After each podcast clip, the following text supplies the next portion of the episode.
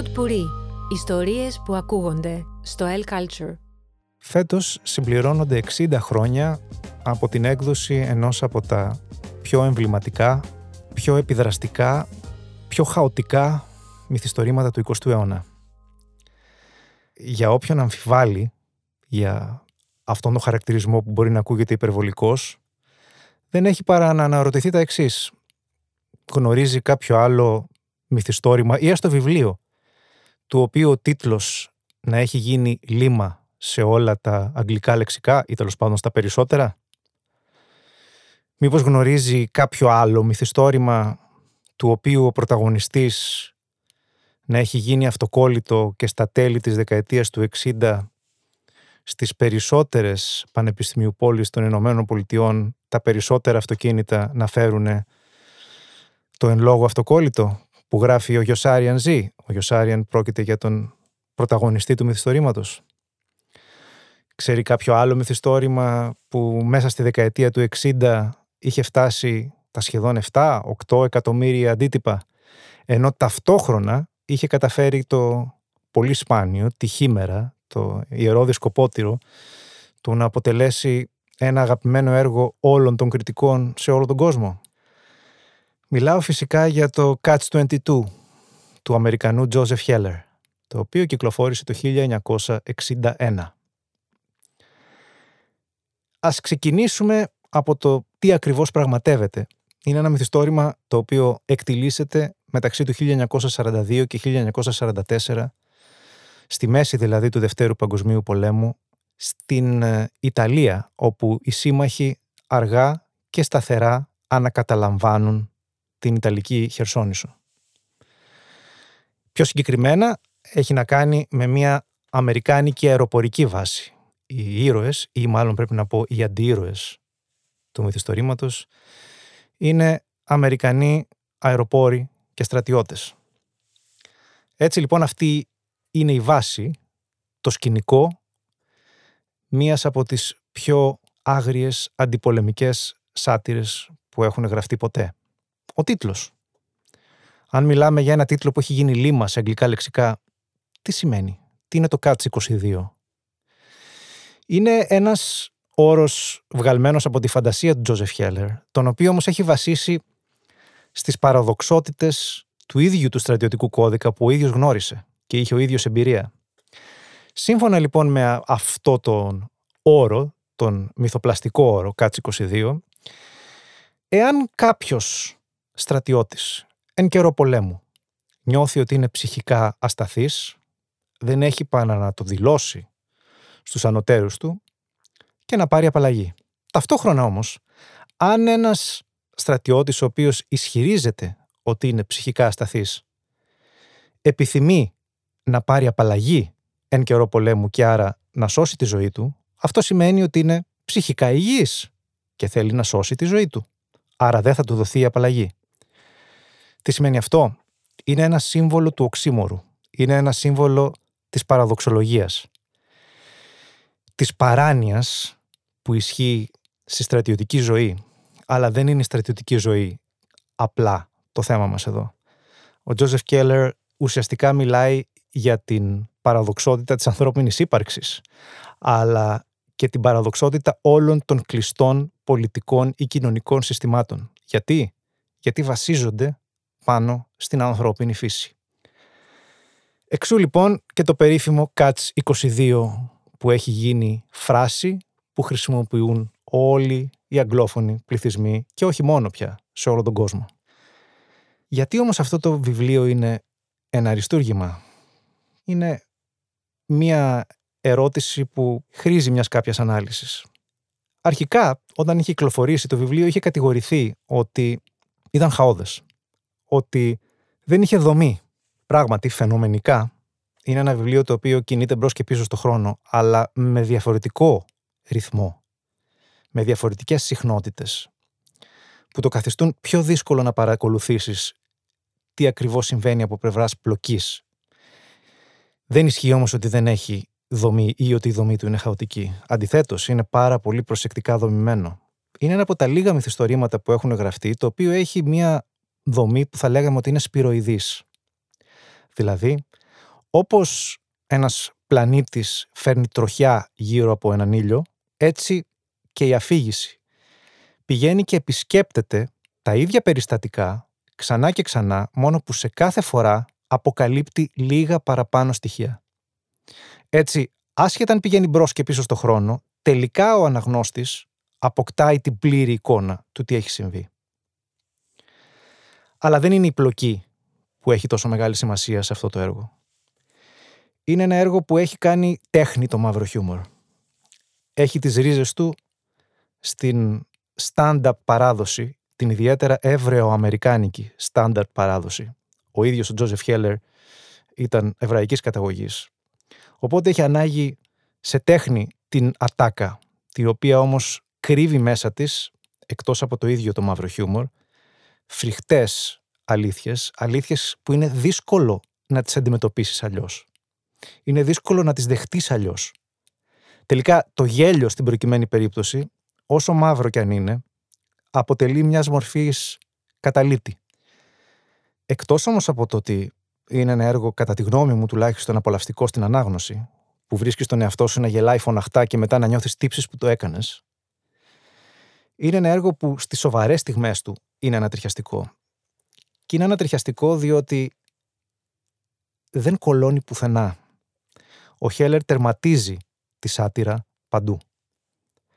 Είτε αυτό έχει να κάνει με τον ίδιο τον καπιταλισμό, τον περίφημο χαρακτήρα Μάιλο, ο οποίος αυτό που κάνει εν καιρό πολέμου είναι να παίρνει στρατιωτικά αεροπλάνα των Ηνωμένων Πολιτειών, να ταξιδεύει σε όλη τη Μεσόγειο και να κάνει εμπόριο. Πολλές φορές κάνοντας εμπόριο ακόμα και με τους Ναζί. Σε όποιον όμως πιστέψει ότι αυτό είναι ένα σχόλιο του Χέλλερ κατά του καπιταλισμού και κλείνει το μάτι ως προς τα κομμουνιστικά καθεστώτα της εποχής, θα τους απογοητεύσω και εκεί.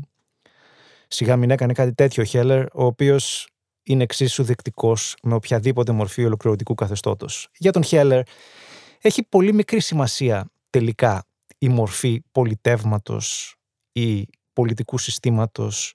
Όλα αυτά αποτελούν εκφάνσεις της ανθρώπινης φύσης. Ή μάλλον, ενώ μπορεί να έχουν συλληφθεί ως κάτι αγνότερο, ως κάτι πιο ιδανικό, ιδεατό, τελικά έχουν να κάνουν με την ανθρώπινη φύση. Οπότε είναι καταδικασμένα να αποτύχουν. Είτε είναι ένα στρατιωτικό κλειστό σύστημα, είτε ένα πολιτικό κλειστό σύστημα, είτε ένα οικονομικό κλειστό σύστημα. Το αποτέλεσμα για τον Χέλλερ συνήθως είναι το ίδιο. Και πάμε τώρα στον πρωταγωνιστή του. Ο περίφημος Γιωσάριαν, ο Γιωσάριαν Ζ που έγραφαν τα αυτοκόλλητα. Ο Γιωσάριαν είναι ο απόλυτος αντίρωας του 20ου αιώνα. Προσοχή. Όχι ο κλασικός αντίρωας όπως άρχισε να σχηματίζεται στα μέσα του 19ου αιώνα και κορυφώθηκε στον 20ο αιώνα ο άνθρωπος δηλαδή που αμφιβάλλει, που αμφισβητεί, που σκέφτεται, που υπεραναλύει και τελικά δεν πράττει. Αυτός ο αντίρωας που έχει την απαρχή του στον Άμλετ, ο οποίος αμφιβάλλει, αμφισβητεί, δεν πράττει ή καθυστερεί, κολυσιεργεί μέχρι να πράξει και κολυσιεργεί επειδή συνειδητοποιεί εισάγοντας έτσι τη νέα εποχή στη σκέψη και στη λογοτεχνία επειδή συνειδητοποιεί ότι δεν υπάρχουν απόλυτες αλήθειες τις οποίες μπορεί να ακολουθήσει, μόνο αποσπασματικές, μόνο θραύσματα. Αυτός λοιπόν ο αντίρωα, ο κύριος αντίρωα της σύγχρονης λογοτεχνίας, δεν είναι ο Γιωσάριαν. Ο Γιωσάριαν είναι ένας ηρωικός αντίρωα. Τι εννοώ με αυτό; Ο Γιωσάριαν στην αρχή του βιβλίου λέει το αμίμητο ότι εγώ θα επιβιώσω από αυτόν τον πόλεμο ακόμα και αν χρειαστεί να σκοτωθώ στην πορεία. Τι κάνει δηλαδή, πράττει και πράττει διαρκώς, χωρίς αμφιβολία και χωρίς δεύτερη σκέψη. Απλά αυτό που κάνει, ο στόχος του, είναι απλά να προστατεύσει τη ζωή του. Είναι εντελώς αντιηρωικός. Δεν θέλει καθόλου την αυτοθυσία, δεν θέλει καθόλου τα ιδεώδη, δεν ενδιαφέρεται καθόλου για τις αφηρημένες έννοιες, ενδιαφέρεται για να επιβιώσει. Αλλά είναι ηρωικό στον τρόπο που το επιχειρεί. Έτσι λοιπόν έχει τερματίσει αυτό που θα λέγαμε αντιηρωισμό, αλλά με έναν διαφορετικό τρόπο από ό,τι συνηθιζόταν στη σύγχρονη λογοτεχνία της εποχής.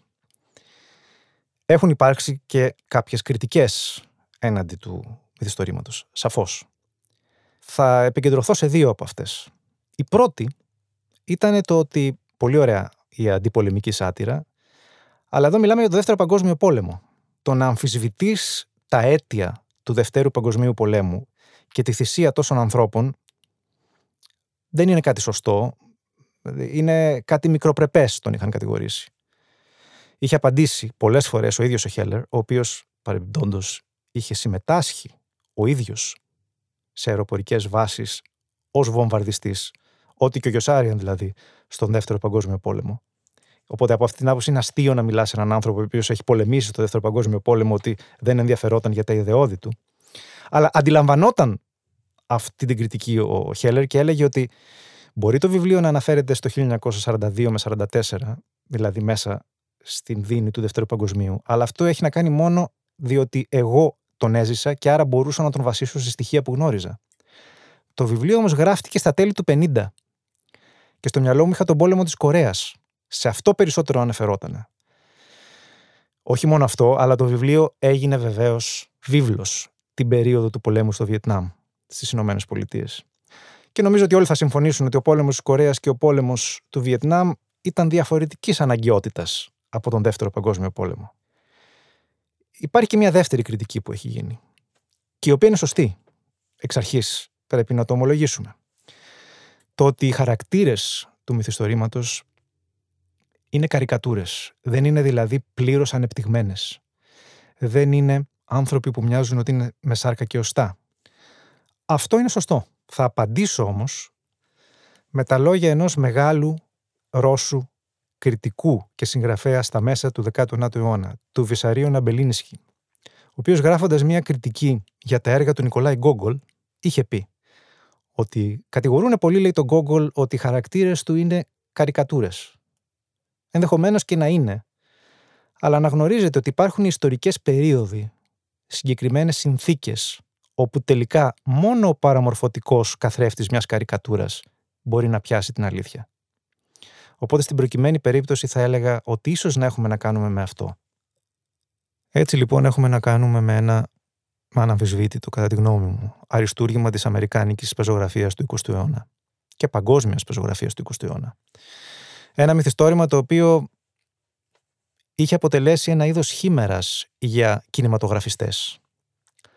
Πάρα πολλά σχέδια είχαν γίνει για την κινηματογραφική του μεταφορά όταν τελικά το 1970 νομίζω μεταφέρθηκε από τον Μάικ Νίκολς στον κινηματογράφο με τον Άλαν Άρκιν στο ρόλο του Γιοσάριαν, η υποδοχή από το κοινό και από τους κριτικούς ήταν μέτρια ως αρνητική. Παρόλα αυτά, πολλά σχέδια για τη μεταφορά του συνέχιζαν να υπάρχουν. Η πιο πρόσφατη μεταφορά του ήταν σε τηλεοπτική, μίνι τηλεοπτική σειρά της πλατφόρμας Hulu, αν θυμάμαι καλά, υπό την παραγωγή του George Clooney. Εκεί οι κριτικές ήταν κάπως καλύτερες, αλλά και πάλι δεν συγκρίνεται η ανάγνωση του συγκεκριμένου έργου με οποιαδήποτε τηλεοπτική ή κινηματογραφική του μεταφορά. Γι' αυτό και ελπίζω να βρει νέες γενιές αναγνωστών σε όλο τον κόσμο και στην προκειμένη περίπτωση στη χώρα μας.